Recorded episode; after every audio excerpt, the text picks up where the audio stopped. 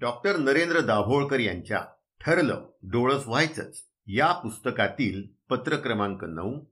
शीर्षक आहे ऊठ वेड्या तोड बेड्या.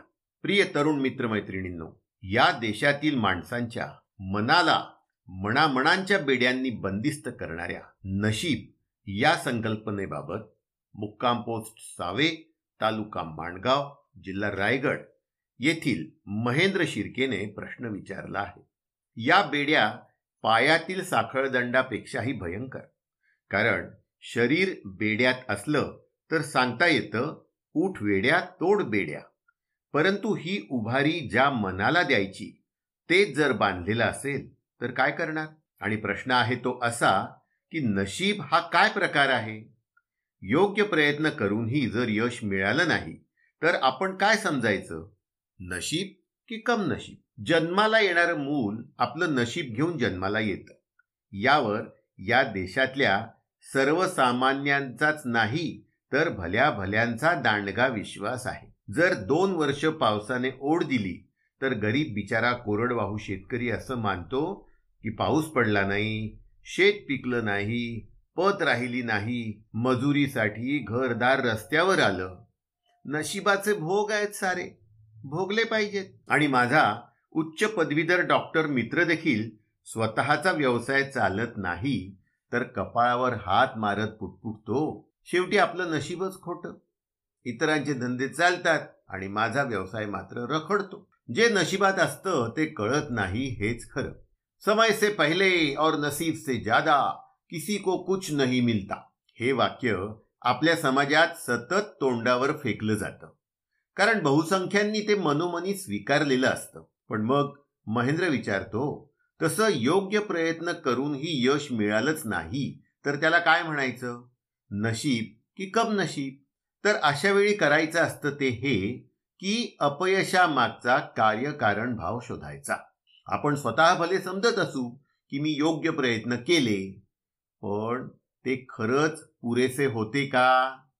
ज्यांना यश मिळालं त्यांनी आपल्यापेक्षा कोणत्या प्रकारे प्रयत्न केले होते? या कारणांचा जितका तपशीलवार मागोवा घेता येईल तितका घ्यायचा. आणि नशिबाला दोष देत न बसता नव्या जिद्दीने पुन्हा कामाला भिडायचं. नशीब नियती प्रारब्ध संचित ही सारी पलायनवादाची नावं आहेत. तुम्ही तरुण आहात म्हणजे तुमच्या तोंडी नाव यायला हवं पुरुषार्थाचं. परंतु या प्रश्नाला आणखी एक महत्वाची सामाजिक बाजू आहे. या देशात तर ती डोळ्यांना खूपच खूपते. ती म्हणजे एक व्यक्ती काहीच कष्ट न करणारी आणि ती सतत यशस्वी होते सुखात लोळते.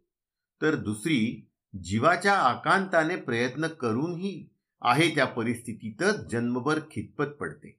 स्वाभाविकच पहिली व्यक्ती नशिबाचं मोठं वरदान घेऊन आली आणि दुसरीचं मात्र नशीब फुटकं असं मानलं जातं. नशिबाला आलेले भोग जणू अटळ आहेत अशी बहुसंख्य दुःखी जीवांची समजूत घालून ठेविले अनंते तैसेची राहावे चित्ती असू द्यावे समाधान असा सल्ला दिला जातो. नशीब ही संकल्पना पेरून या देशातील विषमतेला समर्थन देणारा हा कावा आपण ओळखला पाहिजे. जी व्यक्ती स्वतः कष्ट करत नाही ती सर्व सुखांची स्वामी व्हावी आणि जे राब राब राबतात त्यांना त्यांच्या श्रमांचा रास्त मोबदला न मिळाल्याने ते सतत फाटकेच राहावे अशी व्यवस्था त्या बहुसंख्य कष्टकऱ्यांनी मान्य करावयाची असेल तर ती इहवादी असूच शकत नाही. दैववादी आणि परलोकवादीच असावी लागते म्हणजे नशीब ही कल्पना या देशातील शोषणाला सैद्धांतिक आधार देते. अंधश्रद्धा निर्मूलनाची चळवळ व्यापक परिवर्तनाशी जोडायची म्हणजे काय? तर ज्या अगतिक परिस्थितीने माणसे अंधश्रद्धेला कवटाळतात त्या नशिबासारख्या कल्पनांवर आघात करायचा. माणसाचं नशीब सटवाई कपाळावर लिहित नसून त्याच्या मनगटातील कर्तृत्वाने उमलतं असं मानायचं. आणि सर्वांनाच तशी संधी मिळेल असा समाज निर्माण करण्यासाठी धडपडायचं. त्यासाठी एक शेर मनात कायमचा कोरून ठेवायचा. खुदी को कर बुलंद इतना के हर तकदीर से पहले खुदा बंदे से खुद पूछे बता तेरी रजा क्या है? याचा मतितार्थ असा की तुझा आत्मविश्वास तू एवढा प्रबळ कर की तुझ्या भवितव्याचं प्रत्येक अक्षर तुझ्या इच्छेप्रमाणेच विधात्याने म्हणजे तो असलाच तर लिहिलं पाहिजे. तुमचा विवेक साथी नरेंद्र दाभोळकर.